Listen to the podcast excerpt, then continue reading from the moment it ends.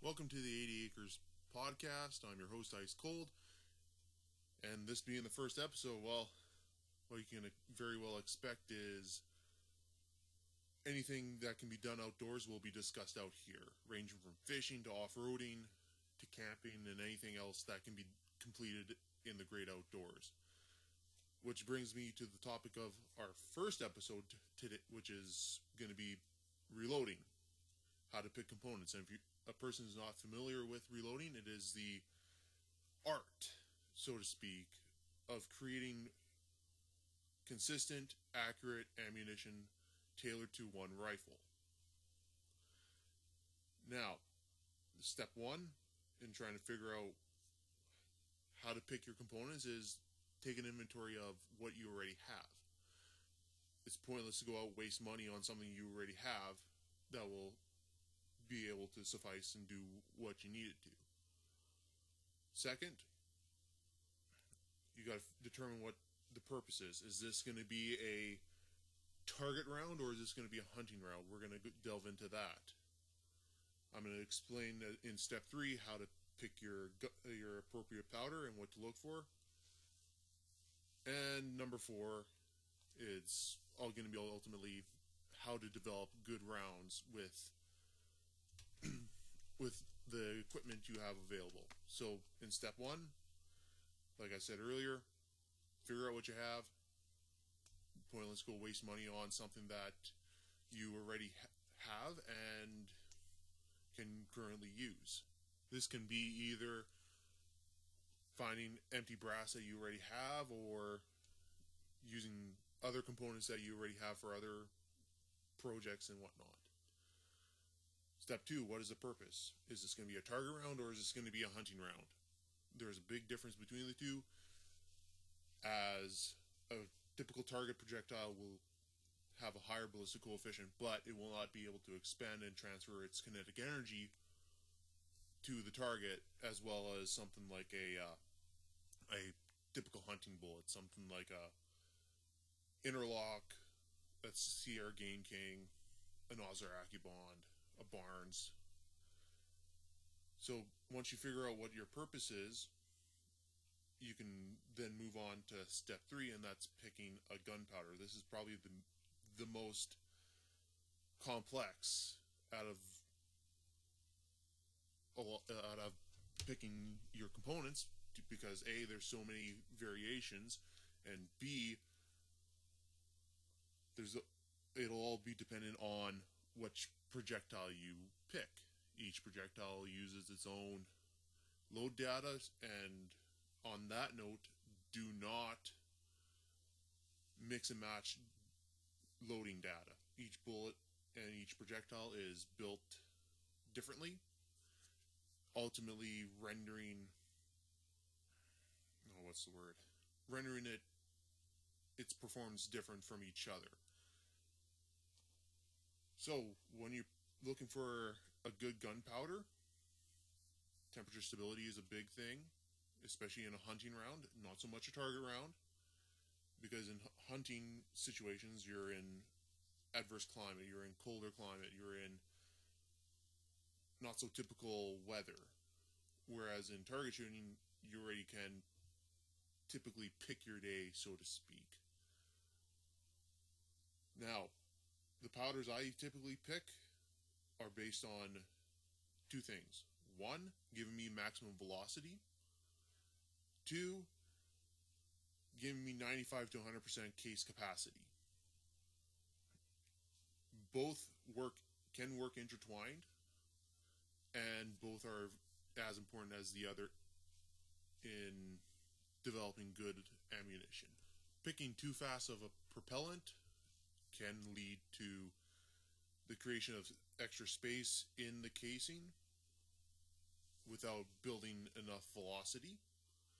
But on the other hand, too slow of a propellant will ultimately fill the case without gaining any sort of realistic velocity.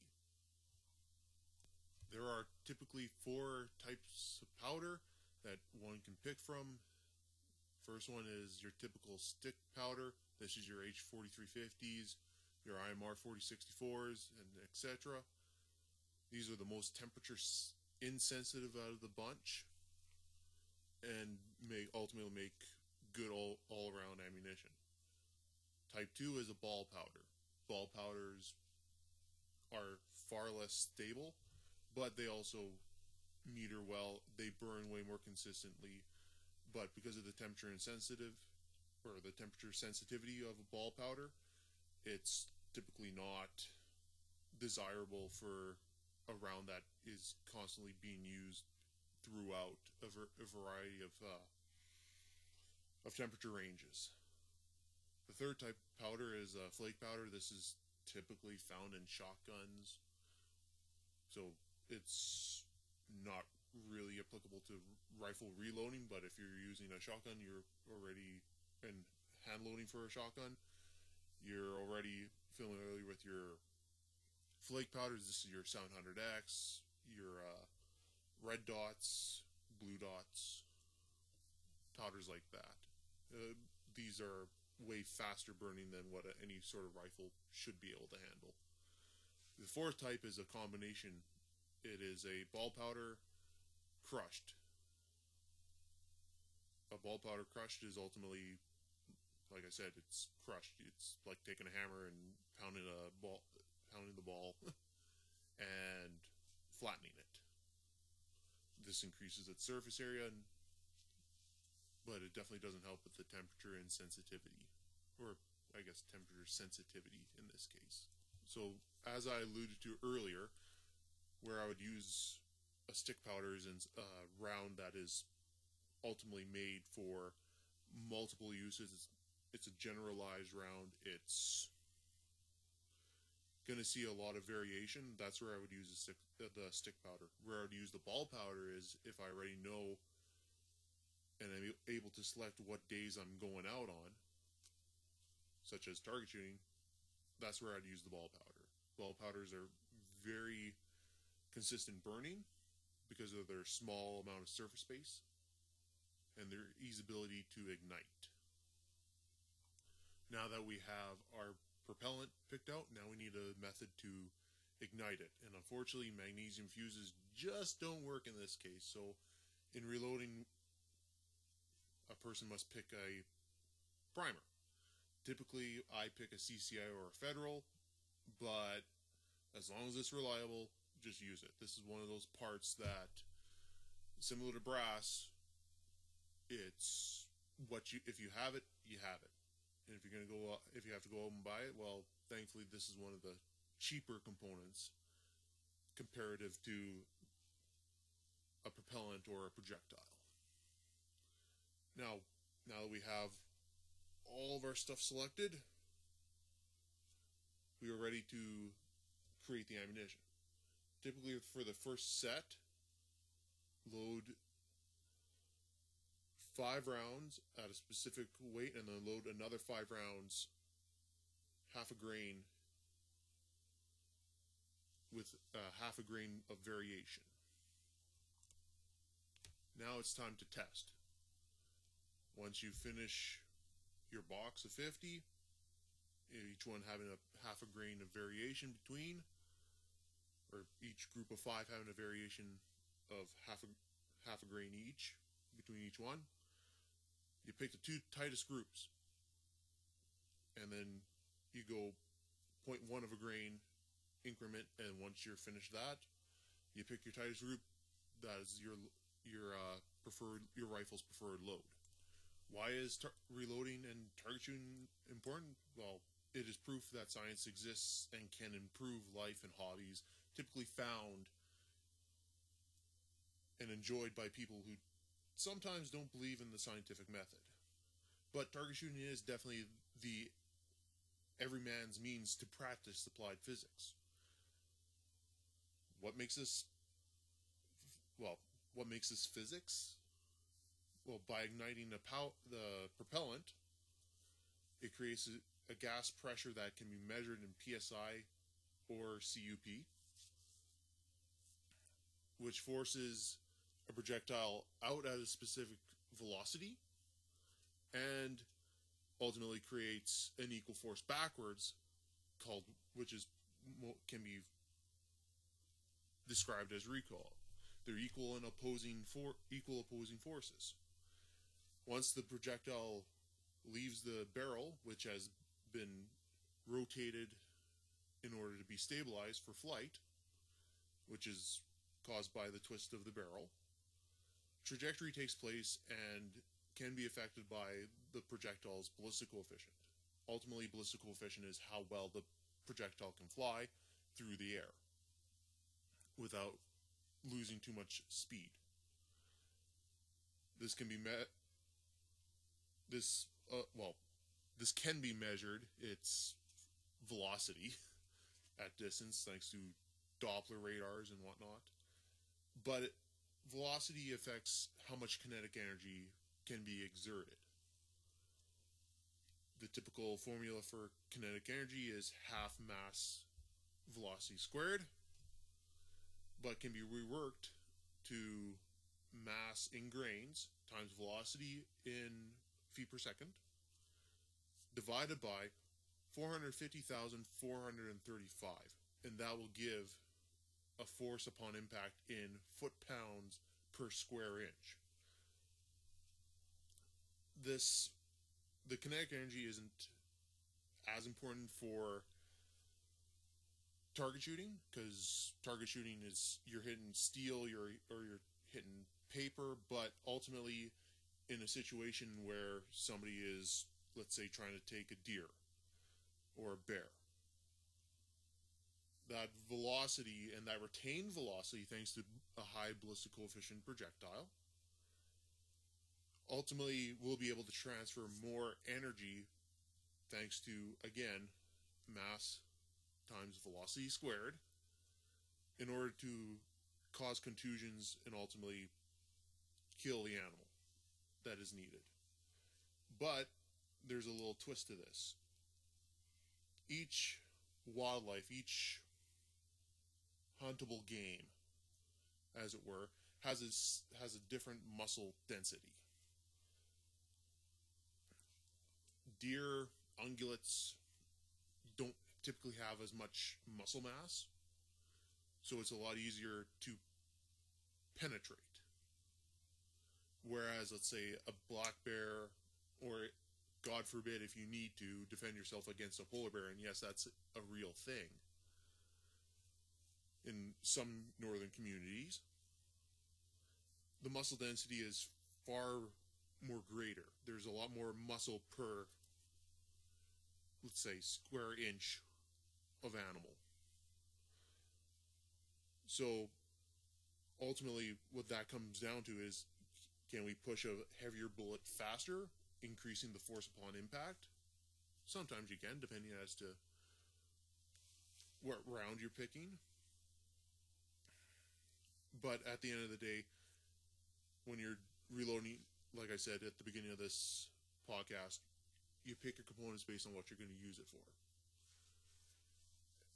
and speaking of muscle density, that's how the FBI came up with the FBI protocol. 10% ordnance gelatin is ultimately made to emulate human muscle mass.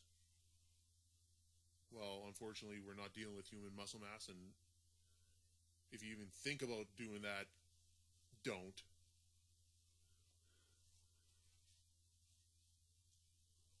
Because this is purely for scientific method. This is to prove a lot of what Duncan McPherson said about sectional density of an animal versus versus uh, sectional density of a projectile. Ultimately, that theory boils down to the heavier the bullet, the better the penetration. But without velocity, there is no energy transfer. And without energy transfer, there is no wound track, there's no contusions to ultimately drop game.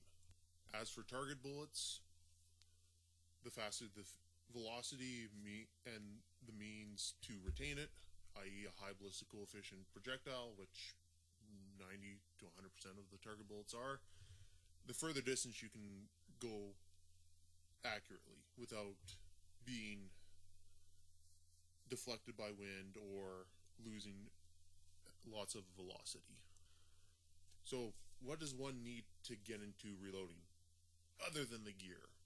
Keeping in mind that these are personal traits, not necessarily stuff you can go and buy in a store kind of deal. The first thing is patience. Reloading is a very, very time consuming hobby and it's a very time consuming task. Without patience, well, it just doesn't work. The second trait a person will need is control. Without control, especially over oneself, bad things happen. Barrel explosions happen when people overload ammunition trying to ask the powder and the combination for more speed, more velocity, instead of changing the combination for the better. Well, that's when barrel explosions happen, and when that happens, everybody's a loser. And the third thing and final thing is consistency. When a person gets into reloading, you got to have the mentality of being consistent. This is definitely a perfectionist hobby. You can definitely get very minute and very minuscule with charge weights and making sure each projectile weighs the same. One does not need to go that perfectionist, but as long as you are very consistent with your ch- weight charge weights, you'll be fine and your results will be very consistent. There are four things to watch out for when reloading.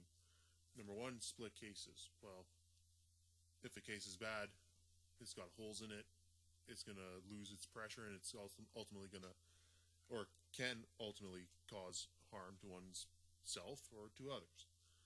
The second thing is a swelled primer pocket. Well, this is not as harmful, but it is just as important because if your primer falls out, it's not going to hold any sort of powder. It's going to all just fall through.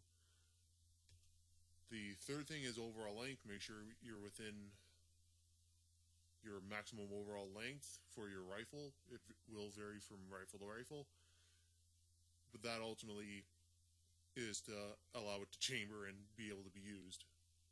Some similar along those lines is be wary of your trim length and your shoulder angle. This is just as important as overall length because if your case is too long, it still will not chamber, no matter how long it is. But it also affects how much case capacity you have in your round, which ultimately affects how much pressure is built up. So be very weary about how long your cases are and be careful of definitely splitting cases. Splitting cases are definitely a no good thing. So, what are some of the benefits of reloading? Well, number one is cost. Cost is a very cost effective means to get very good quality, which is another bonus ammunition. The second thing is it's all controlled, it's all consistent.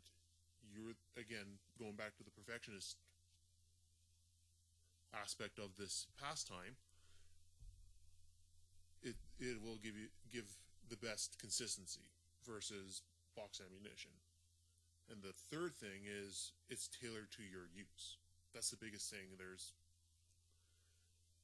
there's no replacement for what your observations are and nobody can take that away from you. That's your observations. Before I end this episode of this podcast, there is something that I do want to say. This is a pastime. This is meant to be enjoyed. Whether you are a hunter who hunts for tradition or if you're a hunter that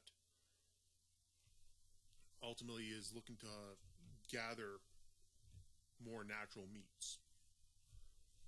Or if you're into long range target shooting, it is up to you to ultimately practice the sport as safe as you can. What does that mean? Well, that means if you, for example, if you are hunting, be aware of your surroundings. Be be aware of what's behind your target. If you're a target shooter, well, pra- practice that in a safe, controlled area, such as a range, or if you if you have access to a large amount of land, make sure you have a very big backdrop behind whatever target targets you have set up. But from a reloading aspect, keeping within the specified data is very important as barrel explosions can cause harm not only to yourself but to other people. This can ultimately be solved with following either Jeff Cooper's Four Commandments of Firearms Handling or, if you're Canadian, ACTS and PROVE. Because at the end of the day, this is a sport to be enjoyed by those who are already in it or people who want to get into it. And there is definitely no fun in causing harm to yourself or to other people. But on a positive note, on the next episode of the 80 Acres podcast, we will be delving into, ironically enough, a Meat Eater article. This article ultimately discusses how to get new new shooters into hunting and target shooting and whatnot by based on cartridge selection. I will be looking at alternative cartridge selection, picking up some oddballs, maybe pick some alternate cartridges that are just as effective as what the article claims, but I'll be also looking into the reloading com- component selection and reloading technique in order to reduce the felt recoil from any particular cartridge. So until next time, this is Ice Cold signing off.